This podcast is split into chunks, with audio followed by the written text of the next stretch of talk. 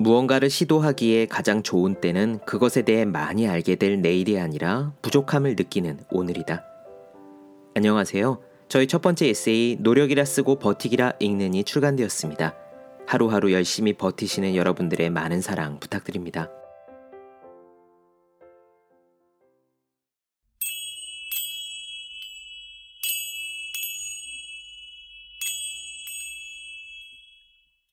네, 안녕하세요. 본격 공부 작업 팟캐스트 서울대는 어떻게 공부하는가 한지우입니다.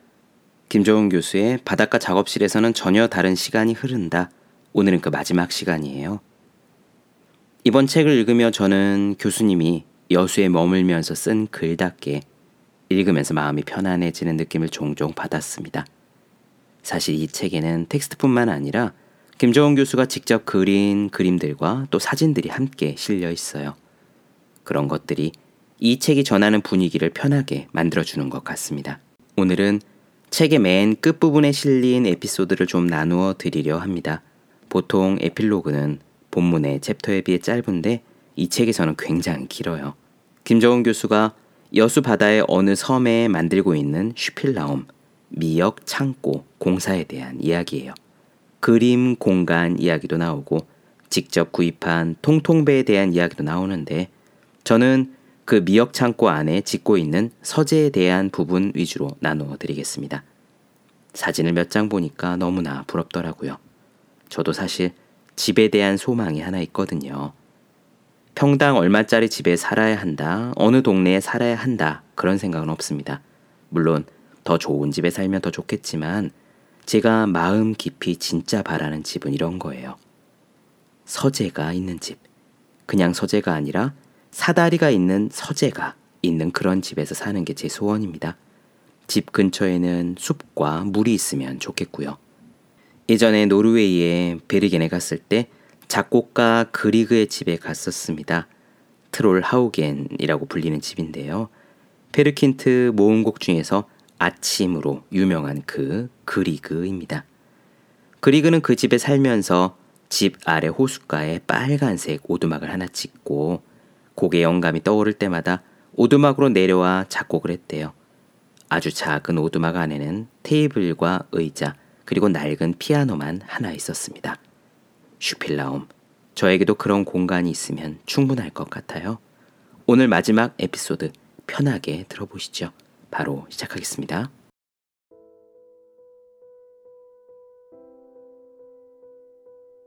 여수 남쪽 섬의 내 작업실 미역 창고 공사는 이제 거의 마무리 단계입니다. 낡은 미역 창고 개조 공사가 너무 오래 걸렸습니다. 돈도 생각보다 훨씬 많이 들었습니다. 계산을 해보니까 처음 예산의 꼭 두 배입니다.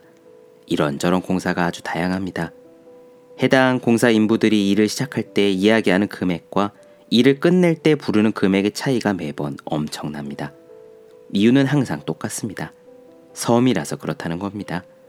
뭐라고 항이라도 할라치면 연장을 싸들고 섬에서 나간답니다. 섬에 들어오겠다는 인부가 없으니 매번 꼼짝 못하고 그냥 참아야 합니다. 돈은 달라는 대로 다 주면서 세상에 이런 의리 없습니다. 모두들 반대한 공사니까 마땅히 하소연할 곳도 없습니다. 아주 지칩니다. 그래도 덕분에 인격이 아주 많이 성숙해졌다고 자부합니다. 마음대로 안 되면 수시로 화를 내며 살아왔던 제 조급한 성격이 많이 느긋해졌습니다. 자기 집 한번 지어보지 않고 인생을 논하지 말라 라는 사람들의 말이 진짜 맞습니다. 저는 매일 섬에 들어갑니다. 처리해야 할 일이 한두 가지가 아닙니다. 배선 처리 직전의 낡은 여객선에 손님은 거의 매번 나 혼자입니다. 오늘도 나 혼자 배를 탔습니다. 도대체 내가 왜 이러는 걸까요? 그거는 공간 충동입니다. 내가 진짜 하고 싶은 일, 그러니까 글을 쓰고 그림을 그리고 음악을 들으려면 내 공간이 있어야 합니다. 내가 정말 하기 싫은 일, 그러니까 만나고 싶지 않은 사람을 만나는 일, 저녁마다 텔레비전을 돌리며 등장인물 욕하며 늙어가는 일, 그런 것들을 피하려면 내 공간이 있어야 합니다. 이 허접한 외로움을 담보로 내가 얻고자 했던 것은 바로 내 공간이었습니다. 무소유를 주장하고 실천한 법정 스님은 자신이 평생 버리지 못한 욕심이 하나 있었다고 고백했습니다. 깨끗한 빈 방에 대한 욕심이랍니다. 공간 욕심, 즉 공간 충동만큼은 법정 스님도 어쩌지 못했다는 이야기입니다. 미역 창고의 천장을 아주 높게 만들었습니다. 단층이지만 2층 건물보다 더 높였습니다. 그리고 한쪽 벽을 죄다 책장으로 만들었습니다. 유럽에서 벽을 책으로 가득 채운 건물을 볼 때마다 너무나 부러웠기 때문입니다. 내 인생에 한 번뿐인 이 기회를 놓치고 싶지 않았습니다. 돈이 아무리 많이 들어도 벽 한쪽은 꼭 책장으로 다 채우고 싶었습니다. 서울에 있는 내 책들이 1차로 섬에 내려왔습니다. 5톤 트럭 한가득 싣고 내려왔습니다. 아직 공사는 끝나지 않았지만 빨리 책장에 책을 꽂고 싶었기 때문입니다. 내려온 책을 모두 책장에 넣었습니다. 천장까지 이어진 책장 가득 책이 꽂혀 있는 모습은 정말 환상적이었습니다. 벌쩍벌쩍 뛰며 좋아했습니다. 그러나 앞불사. 1차로 내려온 책만으로도 그 높고 넓은 책장이 거의 다 차버렸습니다. 내 책이 그렇게 많은 줄 몰랐습니다. 아직 그만큼의 책이 더 와야 합니다. 큰일 났습니다. 결국 다른 쪽의 벽에 책장을 더 만드는 추가 공사를 하기로 했습니다. 지금도 그 공사 중입니다. 빈 책장을 채우며 늙어가기로 했습니다. 아, 이거는 최근 내가 한 생각 중에서 가장 훌륭한 생각입니다. 주제별로 꽂혀 있는 내 책장의 책들을 보면 가슴이 뜁니다. 빨리 그 책들을 읽고 소화해서 새로운 주제의 책을 쓰고 싶어서 그럽니다. 책을 사서 책장에 꽂는 일을 내가 가장 행복해 한다는 사실을 미역 창고에 책장 공사를 하며 깨달았습니다. 생각을 해보니까 좋은 책을 사기 위해 그동안 영어, 일본어, 독일어를 그렇게 열심히 공부했던 겁니다. 외국 여행에 가면 책방만 돌아다닙니다. 책을 사지 않는 여행은 아무 의미가 없습니다. 그래서 언어가 낯선 프랑스나 이탈리아 같은 나라를 여행하는 것은 좋아하지 않습니다. 나는 책을 사려고 여행을 합니다. 좋은 책, 새로운 주제 책을 사서 한국으로 보내고 나서야 돈을 제대로 쓴 것 같아 마음이 편해집니다. 그중 정말 좋은 책 한 권은 남겨서 여행 내내 읽고 다닙니다. 내가 이렇게 여수 남쪽 섬에 내려와서도 그리 큰 문제 없이 버티고 살 수 있는 이유는 영어, 독일어, 일본어를 할 수 있기 때문이라고 생각합니다. 지식의 편집, 즉 에디톨로지를 가능케 하는 데이터 축적에 아주 유리하기 때문입니다. 다시 하라면 결코 하기 싫은 젊은 날의 그 경험들이 지금 이렇게 나를 먹여 살리고 있습니다. 내 책장을 가득 채운 책들을 보면 열이면 아홉이 꼭 물어봅니다. 이 책들을 다 읽으셨어요? 아, 그거는 말문이 콱 막히는 질문입니다. 그런 질문은 책을 읽지 않는 사람이 하는 겁니다. 단언컨대 책은 다 읽고 책장에 꽂아두는 게 아닙니다. 앞으로 읽으려고 책장에 꽂는 겁니다. 책장에 책이 그렇게 많은 이유는 내가 알고 싶은 것이 너무 많다는 뜻입니다. 아직 다 읽진 않았지만 어떤 책이 책장 어느 위치에 있는가는 정확히 합니다. 그리고 그 책이 어떤 내용인지도 분명히 알고 있습니다. 그 책 주위에 어떤 책이 있는지도 확실히 알고 있습니다. 책장에 책을 다시 정리하는 행위 자체가 내게는 지식의 편집 과정입니다. 내 책들이 모두 미역 창고로 옮겨지면 책장 정리에만 몇 달이 걸릴 듯 합니다. 지금까지 각기 다른 곳에 쌓여 있었던 내 책들이 드디어 한 곳에 다 모이기 때문입니다. 그래서 내가 이토록 행복한 겁니다.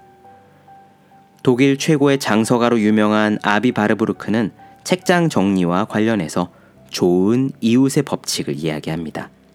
좋은 책은 또 다른 좋은 책을 자기 옆에 끌어들인다는 것이죠. 바르부르크의 좋은 이웃의 법칙에 따라 정리된 도서관에서 곰브리치의 서양 미술사가 나왔습니다. 자신이 수집한 책을 알파벳 순으로 쌓아놓는 사람이 있습니다. 책을 크기대로 정리하거나 색깔에 맞춰 정리한 경우도 자주 있습니다. 이런 식의 책 장식을 비난해서는 안 됩니다. 오히려 칭찬해줘야 합니다. 책 장식이 다른 과시용 인테리어보다는 훨씬 착하고 순수하기 때문입니다. 그리고 책 장식이 아직까지는 많이 쌉니다. 책은 무조건 처음부터 끝까지 다 읽는 게 아닙니다. 세상의 바보 같은 경우가 책은 끝까지 다 읽어야 한다라는 강박을 갖고 책을 읽는 겁니다. 그러니 책을 안 읽는 거지요.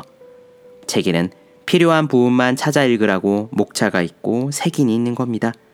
자기 관심이 명확해야 목차나 색인을 찾아보게 됩니다. 그렇게 책을 읽어야 좋은 이웃의 법칙에 따라 책을 잘 정리하게 됩니다. 원하는 내용을 찾아 읽다가 정말 재밌으면 읽지 말라고 해도 처음부터 끝까지 다 읽게 됩니다. 책을 끝까지 다 읽어야 한다는 강박에서 자유로워야 책을 많이 읽습니다. 책도 많이 사게 됩니다. 좋은 책은 새끼를 많이 치는 책입니다. 아직 눈이 제대로 작동할 때까지 좋은 책을 많이 읽고 흥미로운 글을 더 많이 쓰고 싶습니다. 나보다 먼저 나이가 든 이들은 죄다 눈이 고장나서 책을 오래 못 봅니다. 책을 볼 수 있을 때 많이 봤어야 한다고 한탄들을 합니다. 새로 유입되는 지식이 없으니 옛날에 했던 이야기를 하고 또 하는 겁니다. 미역 창고에서는 내 자신에게 더욱 충실하고 싶습니다.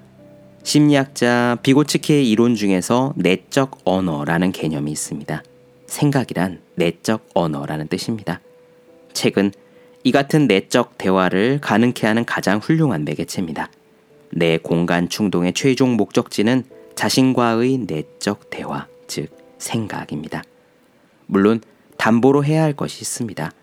외로움이지요. 세상에 공짜는 없습니다. 외로움을 담보로 해야 책을 매개로 한 내적 대화가 진실해집니다. 나이가 들수록 외로움을 더 느낍니다. 다들 그 외로움을 피하려고 관계로 도피하는 걸 봅니다. 나는 유난히 외로움을 두려워합니다. 요즘도 혼자 배를 타고 섬으로 들어가다 보면 이 외롭고 낯선 공간에서 내가 정말 견딜 수 있을까 하는 생각을 자주 합니다. 그러나 세상의 어리석은 일이 외로움을 피해서 관계로 도피하는 것이라고 생각합니다. 모든 고통은 불필요한 관계에서 나옵니다. 차라리 외로움을 견디며 내 스스로에게 진실한 것이 옳습니다. 내 자신에 대해 진실해야 내가 사랑하는 이들과의 관계가 더욱 소중해집니다.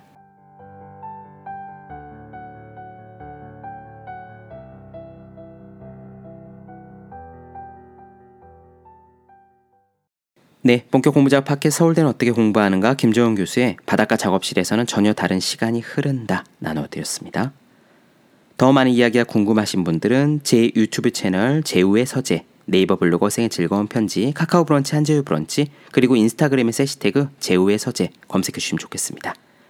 그리고 공부하시는 모든 분들을 위해 어떻게 공부하는 게 효율적인 설명한 혼자 하는 공부의 정석 책상에 올려두기만 해도 공부하고 싶어지는 365 혼공 캘린더 해야 하는 일과 하고 싶은 일 사이에서 올바로 노력하는 방법에 대해 쓴 저의 첫 번째 에세이 노력이라 쓰고 버티기라 읽는 아직 읽어보시지 않으셨다면 꼭 한번 읽어보셨으면 좋겠습니다. 분명 도움이 되실 거예요. 그럼 오늘 여기까지 하겠습니다. 전 다음 시간에 뵐게요. 여러분 모두 열심히 공부하십시오. 저도 열심히 하겠습니다.